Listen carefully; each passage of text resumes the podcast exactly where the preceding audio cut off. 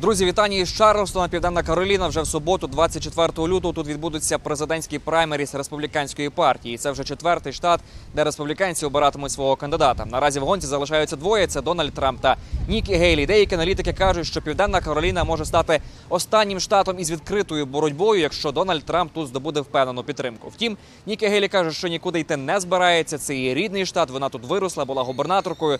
Тому каже, що буде боротися у цьому штаті і в інших також за свою перемогу. Ми на місці сподіваємося також відвідати події двох кандидатів, поспілкуватися з виборцями, спитати, що тут їх турбує також. Тому будьте з нами. Ми працюємо для вас.